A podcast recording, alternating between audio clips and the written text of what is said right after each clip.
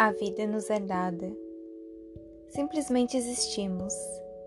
Surgimos de bilhões de possibilidades. O possível se realiza. Existo, logo sou. Como uma semente lançada ao vento, sou lançado também, e como uma semente vou perambulando pelos espaços infinitos. Sou levado à espera de um lugar, simplesmente um lugar onde a Mãe Terra me acolhe. Chego, estou dotado de tudo aquilo de que preciso para me enraizar. Sou um corpo no mundo, sou do mundo, nasço da barriga do universo.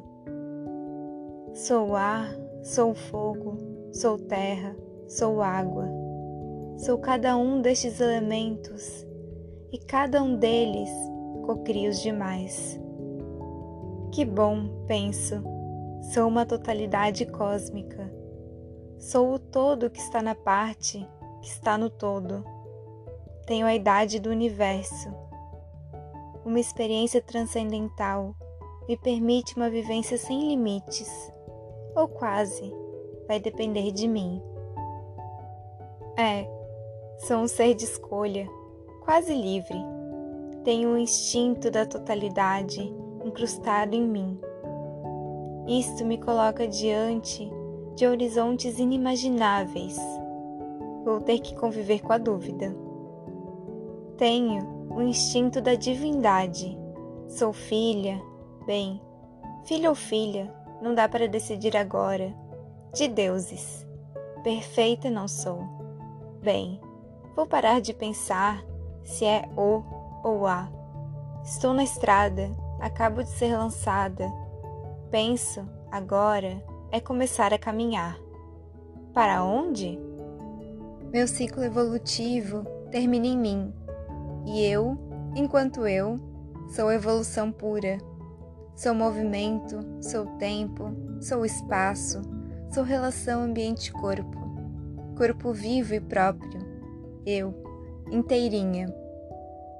Não sou peregrina de mim mesmo. Estou vestida com a roupa do universo. Tenho horizontes que me provocam. Tenho apenas que saber onde estou para saber onde vou. É, sou livre, um ser de escolhas, de opções. Penso agora que, como um ser de opções, estou condenada à dúvida, porque jamais tenho a totalidade dos horizontes que me aguardam. Moro entre a dúvida e a certeza, entre minhas escolhas e a realidade, entre um instante infinito e uma finita eternidade. Sou gente, levanta e anda. Estou em pé, de pé. Bem, eu sou apenas lançada nos braços de alguém. Acabo de ser adotada. Começo a ser através de alguém. Eis o meu primeiro problema. E por que não a minha primeira solução? Sou um ser para outro. Bem, preciso me cuidar para não deixar de ser para mim mesma. Não posso abrir mão de mim, mas se sou um ser para outro e com o outro, o outro muitas vezes me habita, às vezes sem pagar aluguel, e aí não existo para ele. Aí está a fonte, a raiz de toda dor, do sofrimento. Quando o outro me habita sem pagar aluguel, começo a sentir que não existo para mim mesma. Sou apenas um espelho que reflete o outro que mora em mim. E se eu quebrar este espelho, será que eu dou conta? Não. Quebrar o espelho não resolve.